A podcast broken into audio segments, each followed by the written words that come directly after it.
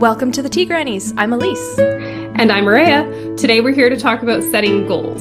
This episode will focus on how to create tangible goals and a roadmap on how to get there. So pour yourself a cup of tea and let's get started.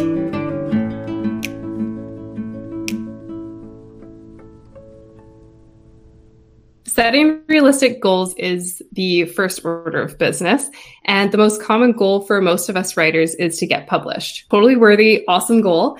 And we're going to talk about how you get there. So you need to break this down into baby steps. It's a it's a long way from I wrote a first draft to I'm querying to I'm published.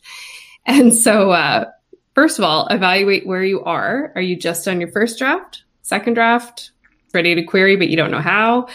So once you figure out where you are with your goals, then you can move on.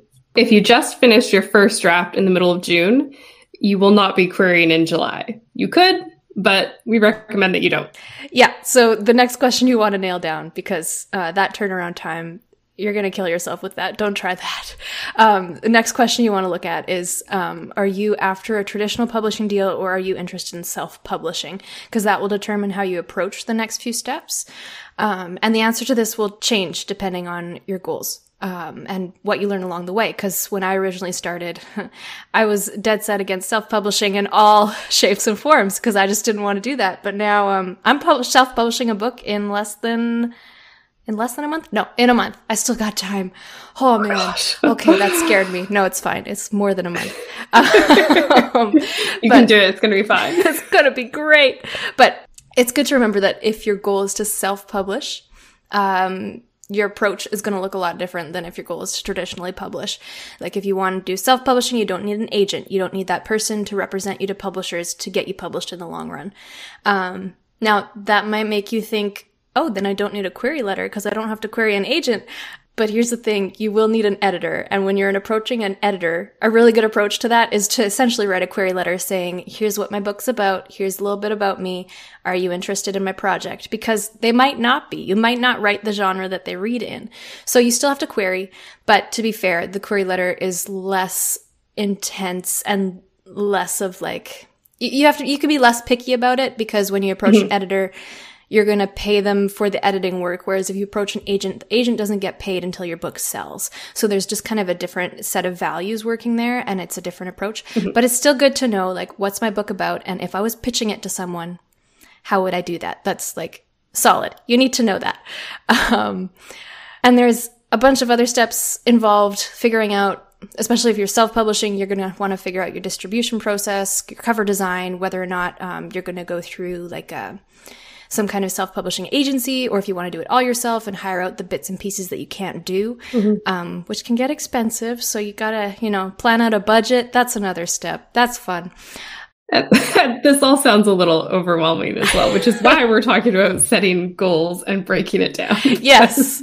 Yeah. Let's just throw this all at you and then not tell you how to do. No. Yeah. yeah. We're, we're going to get to all these We're going to get to all of these things. We're going to break it down. Um, but yeah, we're just going to shove everything into everyone's faces right from the start. It's great. Um, so you may not need a list of agents. You might need a list of agents depending on what you need. But if you don't need a list of agents, you probably need a budget and a list of other people that you're going to want to work with to get all those pieces put together. So it's, I would say it's a similar process. You need a similar mindset for either side. You just need to know what to look for. And that's what we're here for. We're not just like throwing you over the edge and be like, okay, go have fun. No, we're going to try and explain some of these things.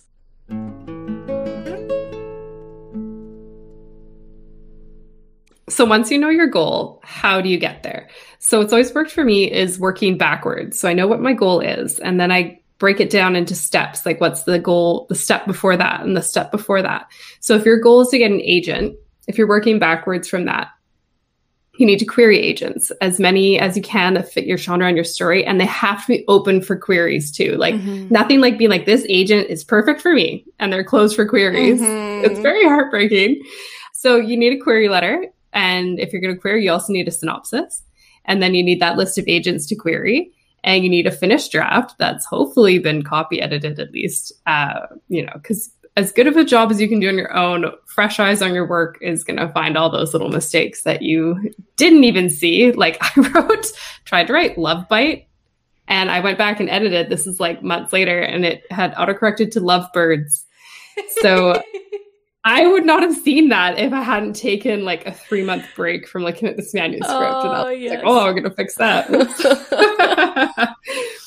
but yeah, so there's there's lots of steps um, for getting an agent, but also for getting self-published and also for getting your draft ready to go which yes. we're going to get to next yeah so there's a bunch of steps involved in that um, you're going to want to consider breaking those down into manageable pieces because yeah as we've been saying this is all kind of daunting. There's so many different things to think about and where do you start? And then you start but you get stuck and what do you do next? Yeah we're we're here to help with all that. So um, some things you'll want to consider getting ready like a polished, ready to query draft. You're going to have to go through your drafting process, obviously, mm-hmm. and then you're going to want to workshop that draft. Or maybe you don't want to workshop the first one. Maybe you want to wait until the second one because you don't want anyone to look at your first one. That's valid. Yeah, I've got a draft like that. Yeah, Maria's like that. and that's totally fair. Like your first draft can be you just spitballing and you're just getting it out there mm-hmm. and it doesn't make sense, but you have all the pieces and then you go back and fix it and then it's ready for someone else to workshop. But it still needs to be workshopped because it's always more helpful to have more eyes on the project. And then revising mm-hmm. workshopping, going through the edits that people send you, going through their suggestions, taking what's helpful, discarding the rest, and then after that, you're going to want to basically go through another round of it with beta readers and have like a handful mm-hmm. of people who give you some solid advice on what's working and what isn't. Cause at that point, chances are you'll still need to fix some things. I know I do. And then. Me too. always. and then after the beta reading, you're going to get feedback from them. And then you need to edit again. So there's a lot of repeated mm-hmm. steps. There's a lot of like doing the same things. It feels like you're doing the same things over and over again, but you're yeah. improving every time. You're making progress every time. And then once you have your draft ready, you have to think about marketing. And that's that's probably where I got stuck for the longest time because that's such a freaking scary word. Marketing. Oh, oh man. sounds way too university. Yeah, sounds way too grown up and I, I don't yeah. want to touch that. But part of that is going to be clarifying the purpose of your story, clarifying the the central some people like to use the word theme. Um, some people mm. really don't like that word, but I hate that word. Get it away from me. That's fair. it's a dirty word. For some people, it strikes strikes terror into their heart. Just talk to Maria. Um, yeah, gives me flashbacks from high school. high school teachers. Oh, thanks. Yes. Basically, you, you just want to know the motivating beat the central heartbeat of the plot. Like, what is the purpose of this character and what are they trying to accomplish and what's just the end goal? You don't necessarily want to spoil that for an agent. You probably want to keep them guessing a bit, but you still need to get to the heart of that story. Um, and part of that is developing a hook. So developing a one liner or like a short, short paragraph, one to two lines that is going to just really grab them in. Um, and that's a piece that you'll put into your query letter with, um, more about the book and then more about the author and different things. Something memorable, but not obnoxiously quirky because then they'll remember you for bad things and you don't want that either. I don't want to do that, especially if you have to query them later with another project because they rejected your first project. Uh-oh. So you want to make sure that you don't uh, mm-hmm. make a bad impression. Mm-hmm. Yeah.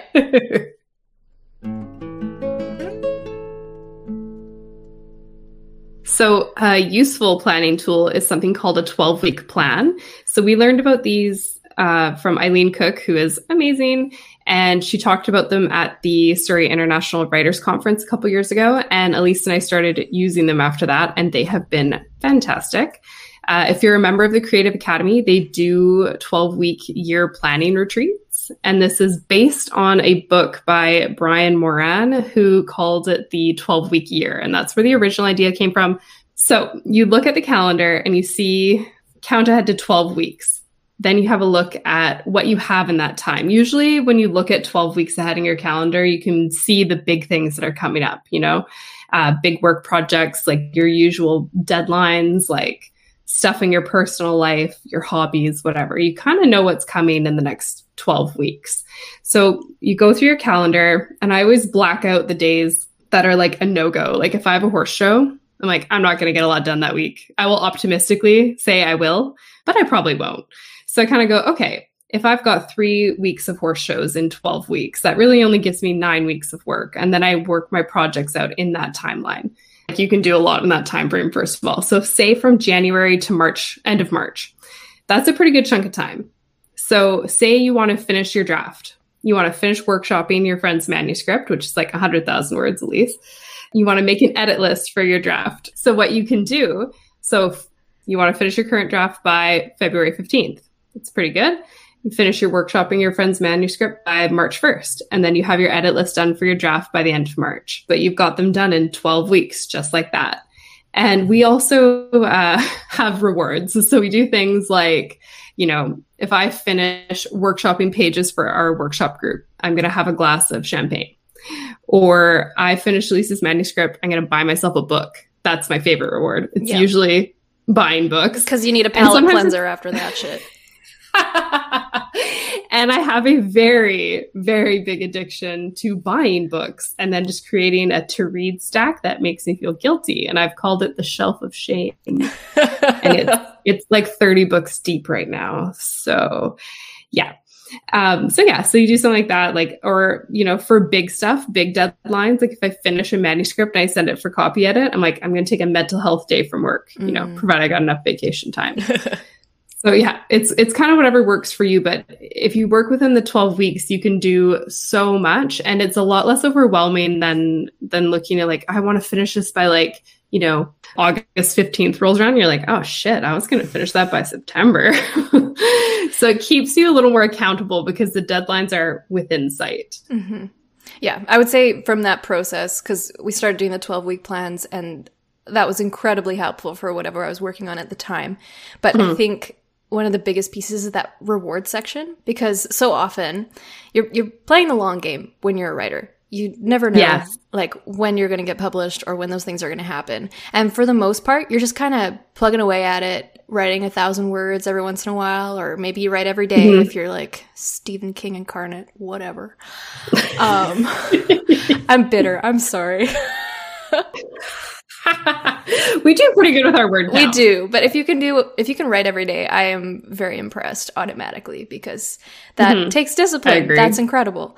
Um, that might not work for you, and that's fine. Mm-hmm. But the reward piece is so so crucial because oftentimes you're just like you're pounding on a draft, you finish mm-hmm. a draft, you workshop it. Um, sure people might give you nice comments and that'll feel like a reward in and of itself but at the same time mm-hmm. you're not really you don't have anything to celebrate along the way like with with yeah. when you're in school you're celebrating okay i finished this semester i finished these classes and then you move on to the next thing when you're writing a book it's like okay i finished this book um, have no idea if or when it'll get published and now i'm moving on to the mm-hmm. next thing and there's no there's no um, gratification in between yeah you got to acknowledge your success even if it's yes. a small success yes it's- it works wonders for your brain. Mm-hmm. And it helps you move on to the next thing and feel like actually energized to do so.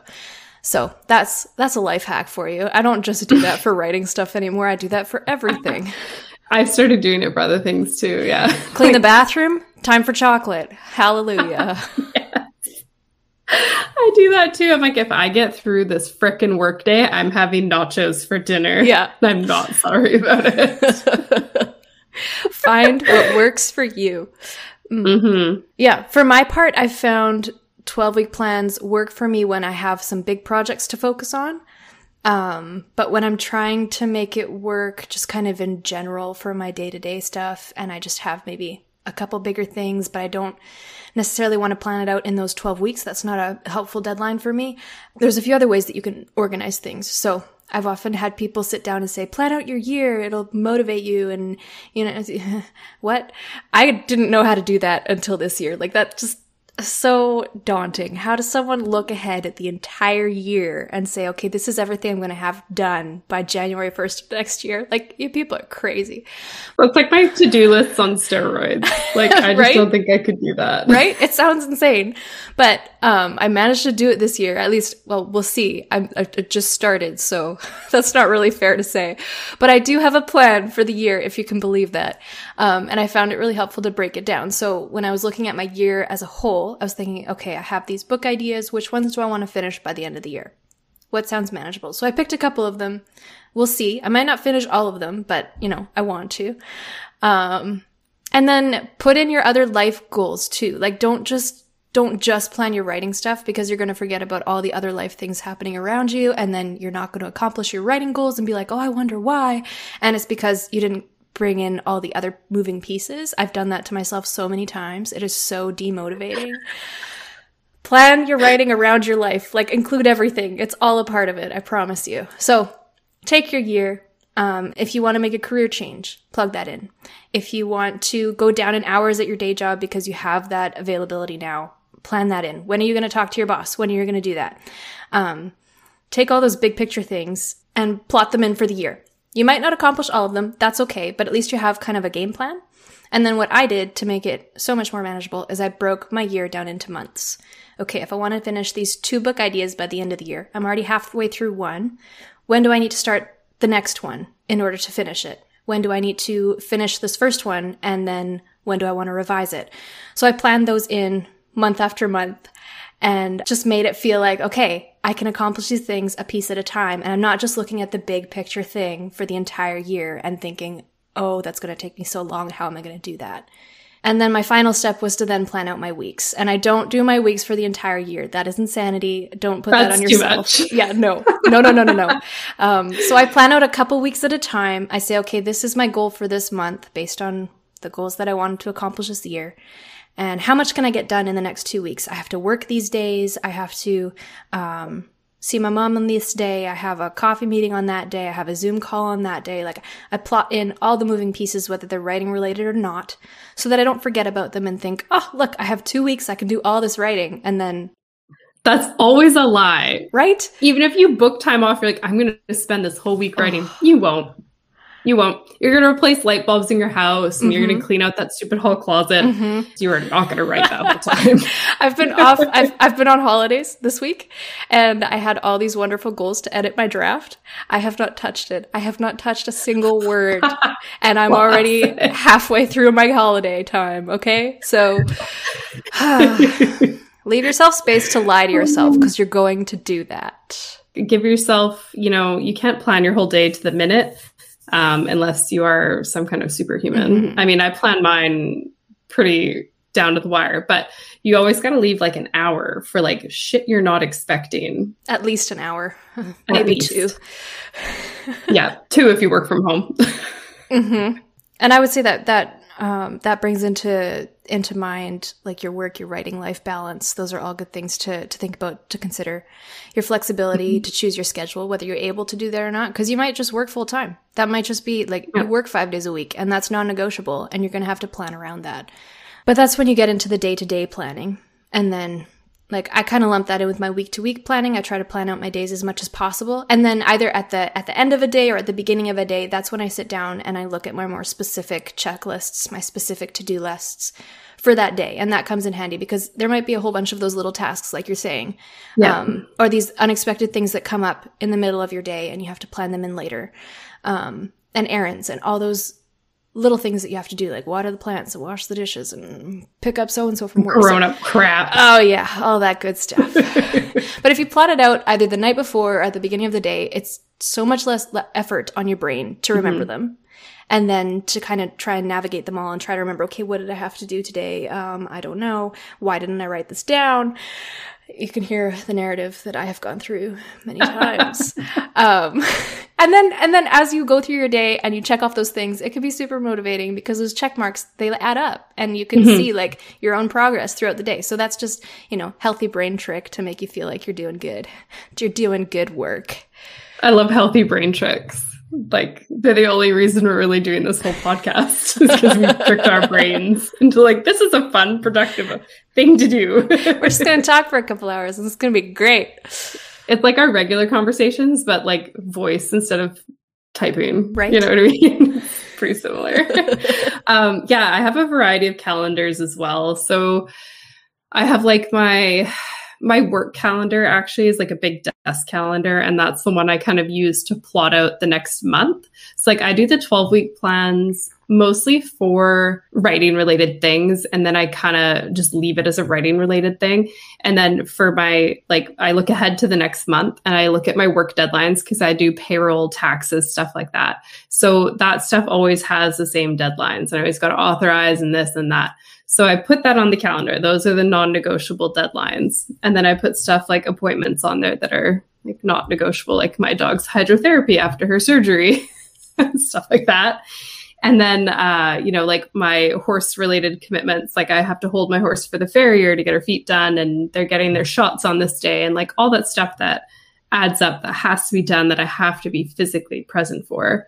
Um, so I go through my calendar by the month and I make sure my phone calendar matches my work calendar, which has everything on it except writing things. No writing things on the work calendar because I would go insane. If I saw that many things on my calendar, I would lose my shit.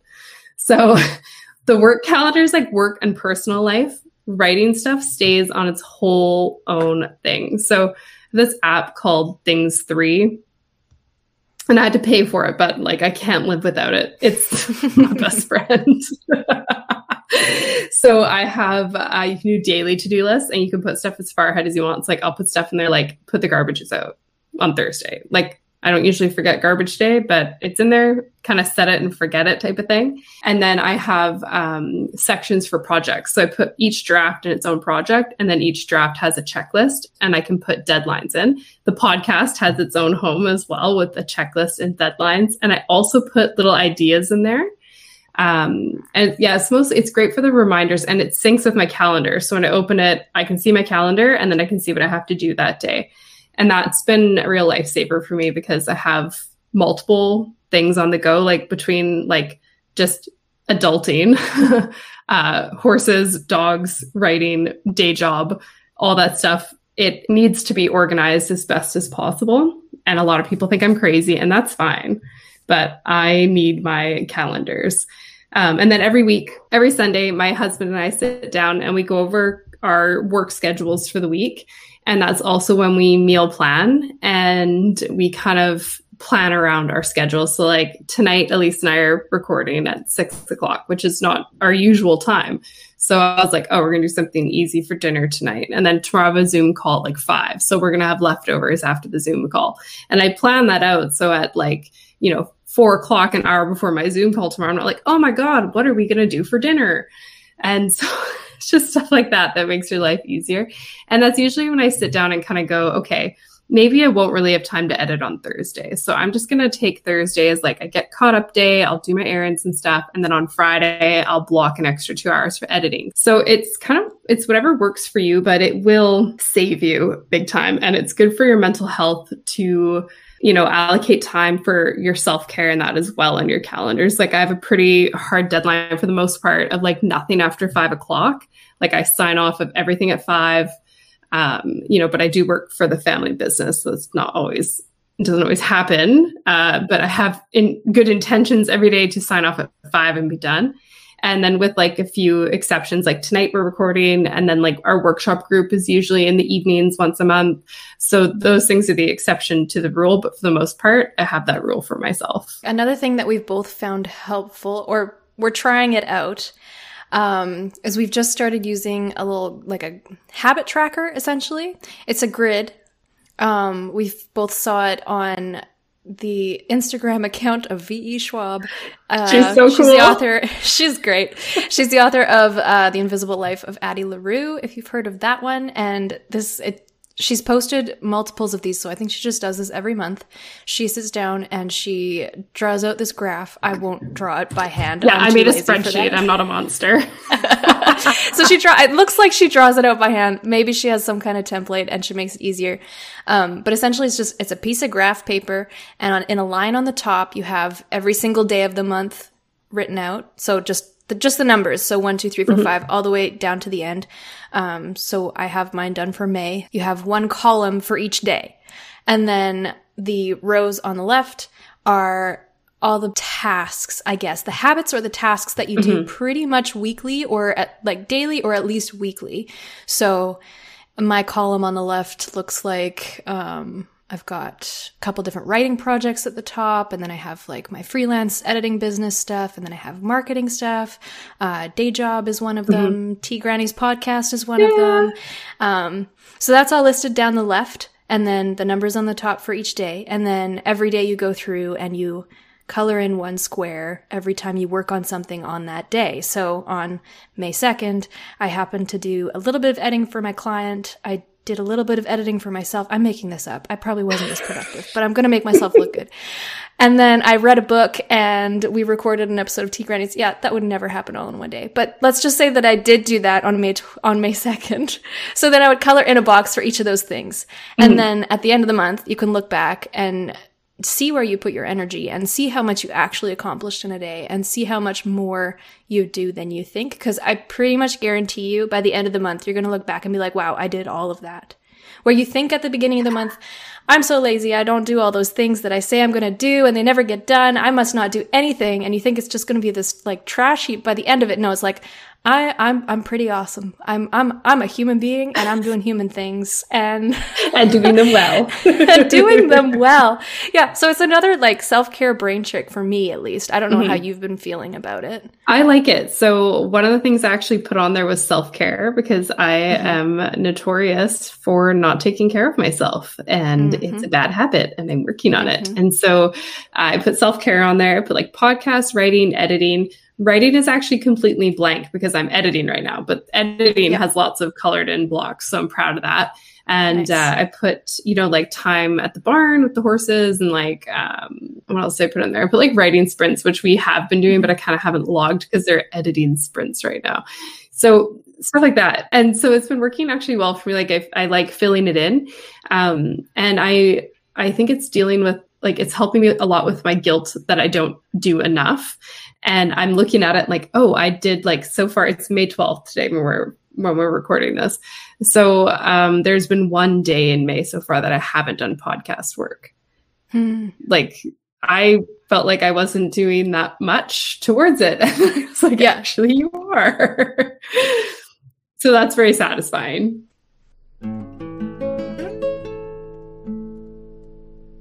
So to be fair, not everyone is as crazy as us planning your life out for the year or for the month or God forbid for the week might just not be something that works for you. And that's totally fine. Like you need to find something that works for your personality or your schedule or whatever it is that you have in your life because no two people are the same. So like I work part time. Not everyone has. I work part time at a day job and then I work part time at home doing editing business stuff. So, um, I have a little more flexibility. I can move my things around a little bit depending on what is required at my day job. So if you have something like that, like me, where you have um, just a few different things that you're trying to juggle, you're going to want to consider um, your personality and how you work best and your like your attention span. This is what I've found the most interesting. If you have a shorter attention span, maybe you need to space things out where you have like a writing day and then a day job day and then you have another writing day and you get like that variety into into your life. So your schedule might look like these alternating blocks of different tasks. And that might help keep you focused because it's like, okay, so today I'm doing something different and that might excite your brain. Maybe that's how you work. That's totally valid. Um, if you tend to work better with longer term blocks of focused time, and that's me, like I'll sit down and read a book for five hours, and that's my happy place. And afterwards, I feel great. Um, if I have to sit down and read for an hour and then jump to another thing for two hours and then jump back and read for an hour and then jump to another thing for an hour, it drives me crazy and I end up feeling exhausted afterwards. So if you're like that, you're going to want to consider grouping your week into bigger chunks. So what I do, because I have the flexibility and not everyone is in that position, and I do recognize that. Um, if you have the flexibility, blocking off four days at the day job, three days dedicated to writing or whatever, um, delineation that you're able to do. That's the way I find that I can I can focus on my day job for those 4 days. And then when I come home to do my 3 days of writing, I don't have any distractions. I've managed to put my work into a box. I've put my box on the shelf and now I can take out my writing box and bring out all the things I need to do for that and just focus on that. And that gets me through my week so much more effectively. So that depends on your flexibility. If you have a five day a week day job and you're there from nine to five and that is just the way things are because that's where you're at, you're going to have to space things out some other way. Maybe you get up in the morning a little bit earlier and you write every morning. Or maybe you schedule that time in in the evening every day. Whatever it is that you find that works for you. Or maybe you just do it on the weekend. Like we said, we don't write every day. We think that that's very impressive. We also think that that's very crazy. People will think we're crazy for different things. It's fine.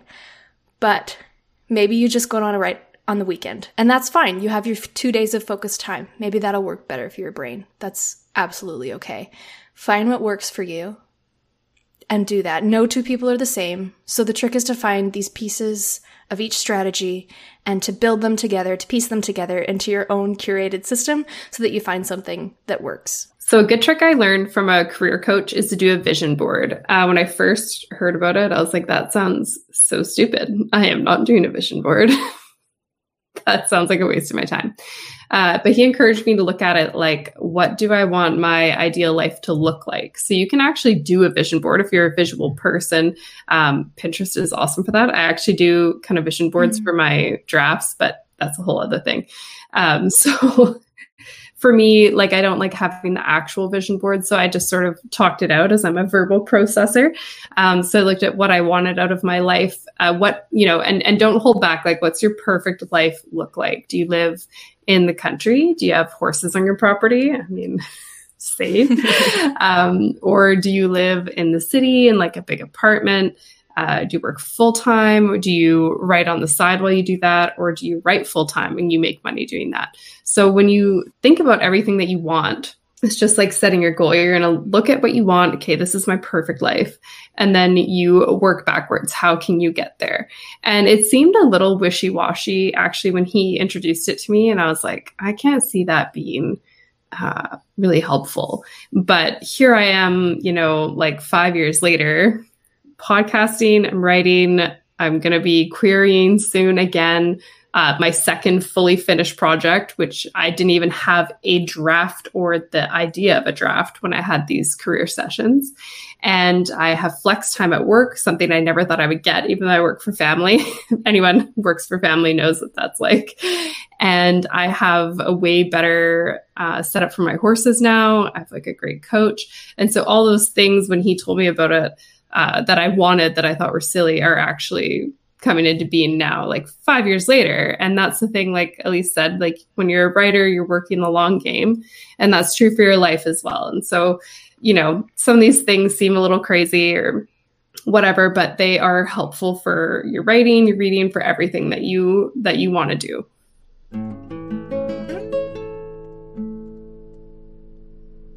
And that's the tea on goal setting. All links will be in the show notes, and you can reach us anytime at theteagrannies at gmail.com. You can also follow us on Instagram at the Tea Grannies Podcast. You can DM us, you can comment on everything. We will love you forever. If you like the music in our episodes, please, please follow the amazingly talented Michael Fabro on Instagram at Michael Fabro. Um, we're so grateful for him for the music, and it sounds beautiful. And if you want some more easy listening stuff, that's the place to be. Um, please rate and review us wherever you get your podcasts. We will be eternally grateful for that as well. And it's time to put the kettle on. We'll see you again in two weeks. Happy writing.